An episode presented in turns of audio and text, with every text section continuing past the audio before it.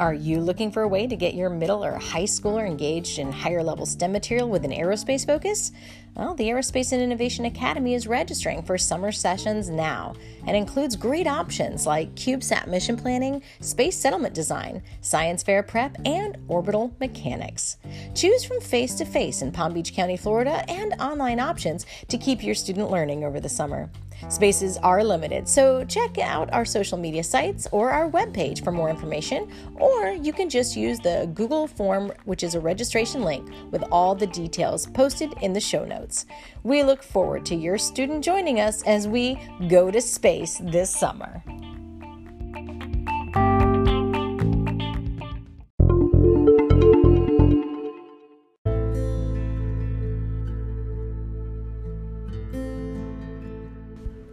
Let's go to space. Blue Sky Learning, episode 68 The Psychology of Space. Today, Kevin and I meet with Carolina Rivera Osorio, a young lady with an avid interest in STEM with a particular focus on the psychological effects of living in space. Carolina was an intern at NASA headquarters Science Mission Directorate supporting the Mars sample return mission. She participated in Human Factors, creating the first lunar transport modules for incapacitated astronauts for Johnson Space Center while studying industrial and organizational psychology. Recently, Carolina spent the last seven months in France researching the psychology of sustainable agriculture for future Martian astronauts using hydroponics and microgreens in a Mars analog. In addition to her interest in these areas, Carolina is also a scuba diver and pilot, and she loves gardening, music, and traveling. It was fascinating to hear how she blended so many of her passions into a career field of her choice, and we know that you'll be likewise impressed. And as always, stay tuned after our episode for the takeaway. Well, Carolina, thank you so much for meeting with us this evening. You know, I know that our listeners uh, have not at all yet heard from someone in your career field. So I want you to share with us a little bit about who you are and how you got to be involved in space. Well, thank you for having me here today. Actually, my um, well, my name is Carolina. I studied psychology for a bachelor degree. For my associate's degree, I studied math and sciences, and for my research, actually, I was in France doing uh, you know, plant psychology for the last seven months. And I'm currently a student pilot. I got certified as an advanced scuba diver. And, you know, I also worked on uh, supporting the Mars sample return mission for NASA and the Science Mission Directorate. And I discovered that I was really passionate about psychology and engineering, but I didn't know that it was possible to merge the two until uh, I was given an opportunity while I was an intern at NASA. And there was a nice supervisor who was asking students to join and participate in this project where they created lunar transport modules for incapacitated astronauts. But since I was a psychologist, I thought they were only looking for engineers, but I I asked anyways if I can participate and he was so kind and he said, of course you can, you know, participate in this project. So thanks to that experience of him in allowing me to participate in this, um, you know, project, I discovered that there was such a thing as human factors which is psychology and engineering and i'm so passionate about, about it yeah, right. I can see why. That's one of the few parts when they do space settlements. Uh, when Kevin works with the kids, that I actually not only I do I understand, but I can see the need for how something that we see here on Earth. We have these little microcosms that are actually even in vaster places. So, what um when you're thinking about those human factors, what are some of the problems that we might see from a psychological aspect for people who are in space? Oof.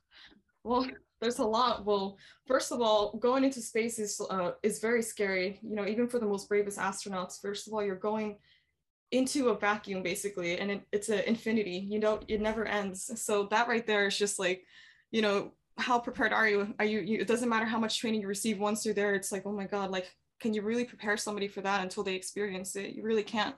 But what we could do is um, study how we can minimize the amount of error between human and machine interface.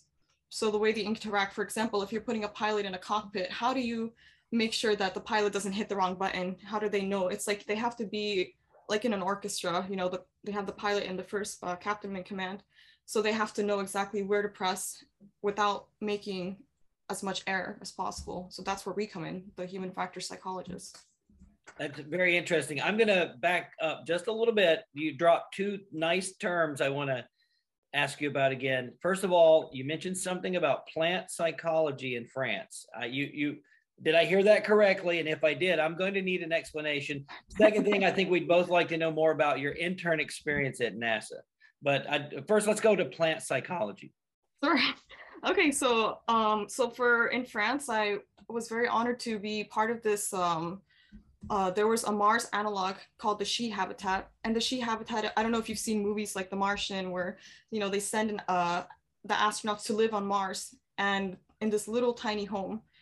And so I was doing my plant research there. I had my hydroponic system, and hydroponics is basically just plants without dirt, and mm-hmm. the water runs through the roots and it circulates and it grows like really really fast, and it grows um, and it yields a lot of food. And then on top of that, I worked with the microgreens and I learned this because uh, I was recommended by scientists from NASA. Like they're telling me that, oh, the International Space Station is actually looking at microgreens right now. When I looked at the research, I discovered, well, you know, I learned on my from, from the reading that it yielded 40% more nutrients than any kind of like regular crop that you would grow up from dirt or from hydroponics itself. So I realized, you know, I should be spending more time looking at microgreens because it yields faster, has more nutrients, and it's super, super easy to grow. It's very interesting. Um, I actually read a paper recently, and I was sharing with my students that uh, NASA they um, they genetically engineered some lettuce to actually have uh, a hormone related to bone regulation. So the idea is that the astronauts could eat the lettuce rather than take pills. You know, if we can genetically modify plants, mm-hmm. to make the pharmaceuticals, the vitamins, the micro, as you said, the microgreens or the micronutrients we need. That's a much more sustainable mm-hmm. way than trying to manufacture pills mm-hmm. for like long-term space flight.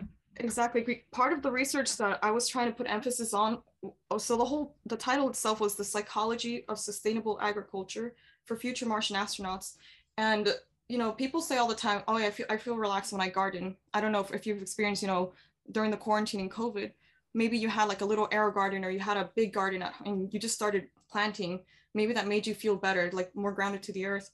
Um, but i wanted to show like you know having as much color in my garden as possible having as, as much uh, smell as much taste as i can put together like in a salad. You basically i wanted a rainbow on a plate because I know like astronauts when they're in the International Space Station, if you look at the food before, it was very like wasn't very it didn't look very appetizing, you know. And food plays a big factor when you're sharing a common meal with your crewmates.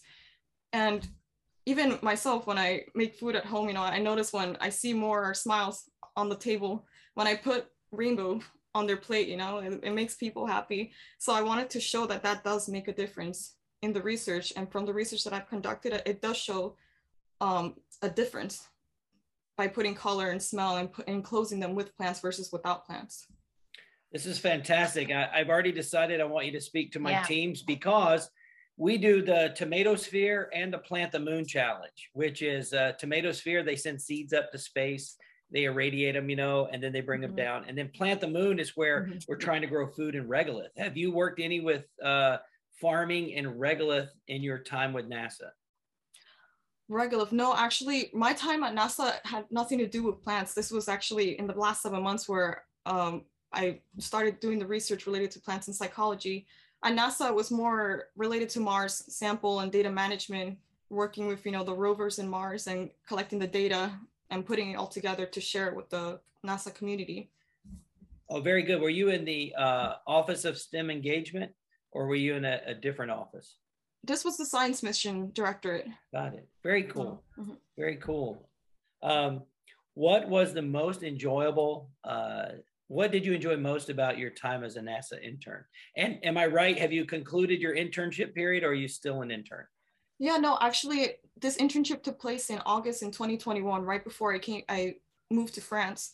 So, I guess the the happiest, I would say, hmm, the people most of all are the ones that made the experience really special. Because not only was i given the opportunity to work on projects where you know without now it's more like about like education like where you know your degrees or how many certificates you have but really it's not really about how good of a test taker you are or you know how well you do on paper. For example me my forte is not test taking it's more research based. So I can show like I put a lot of enthusiasm into my work and I put a lot of pride in the quality of it. So I think they were they saw that at NASA. They see that in students that those who are willing to ex- excel, like they it's like they give them that fertilizer. They push them to grow, and it's not like you know like in different workplaces where it's like you have a dream and you kind of keep it to yourself because you're it's like a competition. At NASA, it's more like you tell them, for example, I want to be an astronaut when I grow up, and they're just like, oh really? Well, let me introduce you to someone you might be interested in uh, talking to in the astronaut office or someone who has you know spoken to astronauts you know dealing with their schedules something like that like they'll just network you. And it's just like it shows that they're not it's not like a selfish environment. It's very open. And that to me is very is it's beautiful to have a group of people to work with who are so positive and optimistic. So if our, we have students who are listening or parents even and this is of course like you said it wasn't like you had ever thought about combining these two passions that you have into that how do you find a uh, like a school program or a school path that kind of allows you to specialize in this area? Like in other words if our listeners are thinking hey I, this might actually be something i want to do what would be a track that they would look into? So for space psychology it's almost it's very hard to find space psychologists because you know like the only place i'll actually find like the, uh, these kind of people is in nasa or you know space agencies. So i I was also asking myself the same thing when I started. I, I was doing math and sciences and I was on a track towards I was gonna study medical and I was very good at it, but at the same time, I decided maybe this wasn't for me. So I looked at psychology and I realized I was really good at psychology, but when I finally got the dream job that I thought I wanted and I earned finally, I was in my little cubicle and I realized I always had the International Space Station playing. And I had here my little astronaut behind me who with, you know, always inspired me. And I would always look at my astronaut and I would think about what made me happy as a child. And I remember a time when my mom brought me outside to the backyard and she said, I want to show you something. And she made me look up at the sky for the first time i saw like the Geminid meteor shower. And i was like wow like there were so many stars and that never left me since childhood. So i realized like i am not ha- if i'm not happy in a job you know then what's the point if you're not fulfilled? So that's when it occurred to me i can mix what i have already psychology and space. And i looked everywhere to find you know uh, what opportunities can i have? Is this even a thing? And I saw research papers and I started reaching out to scientists who focus on psychology and space. And they got back to me actually, and you know, I was able to network with them and get their guidance. And that's actually how I was able to find research and you know the opportunity to do research in France. So you kind of have to, you know, like it's all about getting out there away from your comfort zone and reaching out to people, asking questions. The worst thing that can happen is they don't respond or they say, okay, no, like I, there's no opportunity, and that's okay. You just keep going, you keep going, you keep being persistent. Right. So you're saying that you have to be uh, risk tolerant and not mm-hmm. being afraid to fail helps. Yeah. But I would also posit, based on just what little we know about you, that you had done high quality work no matter what you were doing. And that enabled you to pivot without losing a lot of ground or having to start over, right? The fact that you mm-hmm. were doing good work and you had a good reputation probably made it easier to pivot. I would I would I would share with you that I think that you need to work with space physiologists, right? The people that look at the whole animal, the, and you're the behavior side of it, and mm. and then they can do the biochemistry, and you bring those two together, and that would be what do we see happening up there, and then what's the molecular basis for it? I think that would be a a nice fit for you to be in space medicine, right? You, oh yeah, yeah. psychology is just the you know it's just a subset of space medicine, right? I think, but I think there's a lot of potential there because we don't really know how people are going to do when they mm-hmm. get so far away from the earth that they can't see the earth well. And you talked about the psychological impact of confined spaces and not a lot of colors. And I think I remember the astronauts tell me their tastes get dampened in space, right? Their noses get stuffy and food doesn't taste the same. Mm-hmm. And I think one of them said the first thing they wanted when they came home was pizza, right? Really nice pizza. But can you speak to maybe some of your uh, research that you might have done that really interests you in the field of space psychology? The research I've done, to be honest, most of the things that inspired me to focus on psychology was more like what I love doing. And my mom, I didn't like gardening at all in the beginning. It was actually my mom who introduced me and she asked me to help her in the garden um, a couple of times. And, you know, I just wanted to be with my mom. So I would help her. And then, you know, how do you start when you have so many plants and flowers to learn their names and you know I, I learned that some of them like sunlight some of them like shade and mm-hmm. it's a science in itself and it's like how do you learn all of this? You just start with little things like you start with little little seeds and you learn that okay you can start with herbs if you like cooking. You know what is oregano? How does parsley grow? Like do they how do they smell? And then from there you just start learning like every flower has a name. It has a, its origin where it comes from. To me that's beautiful and that's actually what inspired me to to, to just do it because it makes me happy I like what you were saying too about the different colors, right, on the rainbow. Yes, that's psychologically, but we know from a nutritional aspect as well, having that rainbow makes the insides happy. So I would be thinking to like if, if if I were in this confined space, which would never be me, by the way, because I would be one of those people who would hyperventilate just the thought about it, right? That would, I could not. But I also think that I would be being away from those that I love would be a mm-hmm. psychological mm-hmm. factor. I think even the idea of where do I exercise to maybe release those endorphins becomes problematic. And, and just even having like, can they just uh, like if I even want to call up a WebMD now or get my counselor on the line from a psychological aspect, I can do that here. I wonder is that available for astronauts uh, when when they're even or even in the ISS to just call up and get counseling like we might hear on Earth? Yeah, well, I'm not an expert on this actually, but I did I do know that there are there are doctors in NASA that are there for their astronauts whenever they need. They also do psychological evaluations. They check them every day, make sure that they do their exercise, that they get enough hydration. And a lot of this you can actually see like, you know, if you watch Netflix, there's like a show called Away and it mm-hmm. shows a lot about the psychology like what happens when they're in confined spaces. Like you'll see one of the astronauts they have like a like a psychosis where they just want to go home and they want to go home and it's happened in the past with you know previous astronauts on the ISS. You know, we don't know what what it's like until we're actually on there, like I said before. So can you really judge them for how yeah. they're acting? Yeah. Right, and I also hear it smells up there. Right, that that ISS is its own microbiome. Think about mm-hmm. it. Hundreds of people have come and gone. Mm-hmm. 20 years of bacteria, yeast, fungi, stuff growing everywhere. That's its own unique place. That's the very there's no place like that on earth, right? As far as the flora, the, mm. the, the microbes and things that live there. I have a question for you. Uh, what do you think if you had to design a menu to be healthy in space? What do you think is the minimum number of plant species you would need if you had to get most of your protein from plants? Uh, have you thought about what would be the ideal, um, you know, uh, menu or the ideal you're a farmer right? You're let's say you're a space farmer. What do you what are the things that you know you're going to grow if you're in space? Well they've actually done a lot of research on like which plants grow the most. And i think there's also been student competition to see like because you can't really you can't grow certain plants together because there's chemistry with them as well. Well for sure you definitely want tomatoes. You want some herbs. You want some you know broccoli. You want things that are going to give you like benefit you for your body. You want them to be multifunctional. You want them to have calcium, vitamins, as much iron as you know you can take in for them as well. So I don't know the minimum.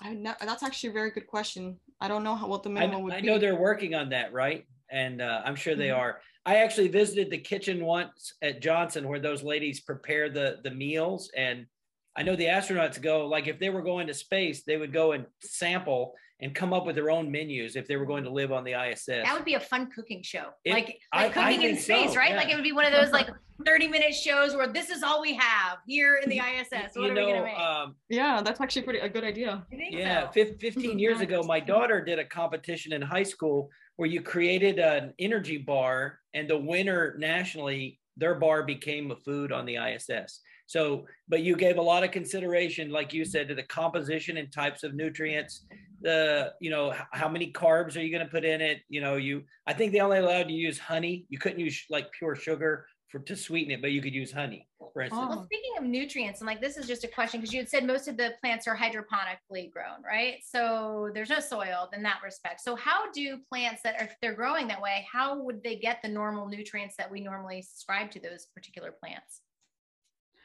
are you talking asking me about the plants here on earth no, well, I mean, I know I, I thought you meant, and maybe maybe I misunderstood. Like if we were talking about growing something in space, the idea would be hydroponically, mm-hmm. right? Whether it's here on Earth or whether it, it's there, how do we get the nutrients in there if there's no soil? I guess it could be here or there. So for hydroponics, well, oh, excuse me, the just lost the page there. So for hydroponics, um, on Earth with gravity, you know, we we put like nutrients, a little bit of plant food to give it that boost that it needs. Um, in space, we also use fertilizer. I believe we also have different methods. I heard that they use like vapor as well, a vapor method where they spray the roots. But also, I was thinking too, like, you know, hydroponics work great if you're on Earth. I mean, because you have water, you know, the gravity works. But what about space? If you can't really use that in space, because if the water passes through the roots, you know, it'll just stick to the roots and eventually the roots are going to rot. So that doesn't really work. And that's why microgreens are very helpful too because microgreens they grow like you know within four seven days and you just cut, cut you know you chop them and then you put them in your sandwich and then they just keep growing and growing. Keep growing, right, right, right. Yeah, I, I mm-hmm. think um, uh, like a gelatin material might be interesting. I think I'm going to have some of my kids maybe do some experiments with uh, putting the roots in gelatin or some sort of uh, like a diaper material, you know, that's real absorbent that will hold lots of water and slowly let the water release to the roots. I'm, I, I, there's many neat things like that going on. If you ever come to Florida again, uh, there's a space life sciences building at Kennedy Space Center, and I have seen the greens that you speak of. That's mm-hmm. where they were testing that hardware out before they took it up to the ISS. Lots of lots of plant experiments at the Space Life Sciences building. Oh yeah, I, I have heard of that. They all the plant experiments are in Kennedy Space Center and mm-hmm. wow, like I've never been to Kennedy Space Center. What? Believe it or not, yeah, I know. I was in Jacksonville and I I didn't have the opportunity. I was so young and at that time, you know, space was not it was just I would see the little rockets going up, but it, at that time I thought it was like, you know, a dream to be an astronaut, like it's impossible, you know, but it's not. It's not impossible. People are doing it now and even now with the private uh aer- aerospace industries like they're sending more and more people up into space right and it's not just about being an astronaut i think that was that's always a misconception people have is oh okay aerospace just means astronaut no and as as you're proving every single sector as far as a job that we have here that we might be passionate about can be applied there. So this has been uh, really i think it'll be eye-opening for for many of our listeners as well. Yes. Mm-hmm. so what are your future plans as far as uh, schooling? We know you're going to become a pilot. What is the uh, it sounds like if you're a scuba pilot you speak russian. I mean that's the you could be an astronaut. that's that's the uh you know for some of us that applied you know the 20 years ago before you were born i i applied two or three times but i know the checklist right? Scuba uh, you gotta have a master's in STEM, a scuba, speak Russian, pilot's license doesn't hurt. Uh, honestly, if you're an academy grad and a test pilot, that didn't hurt either. So Mm-hmm. Uh, is it safe to say you're hoping to become an astronaut one day? Well, yes, I think I definitely do would like to become an astronaut someday. And, you know, I do get a lot of, um, you know, real- reality checks from people telling me, you know, it's not realistic to be an astronaut. And after thinking about it, yeah, it was pretty, it's hard to even consider, okay, like, can I be an astronaut? But for me, I think it's more about the journey, getting there, regardless if you make it or not. If I don't make it, I can still help other people make it. Oh, you're going to have a lot of fun too. That's what I found is you can't set out to be one. I agree with you. You just have to be the best human you can be in the things that you love. And if so, that's what I've always heard. If you're really good at what you love and you're doing well in those lanes, somebody may notice, right? But yep. uh, Christina Koch, the lady that from NC State, my alma mater, she just spent about a year up on the space station. Uh, she was one of the two women. Remember, they couldn't find suits where two women could spacewalk at one right. time because oh, we didn't make the suits for women. The, the suits are made for yeah.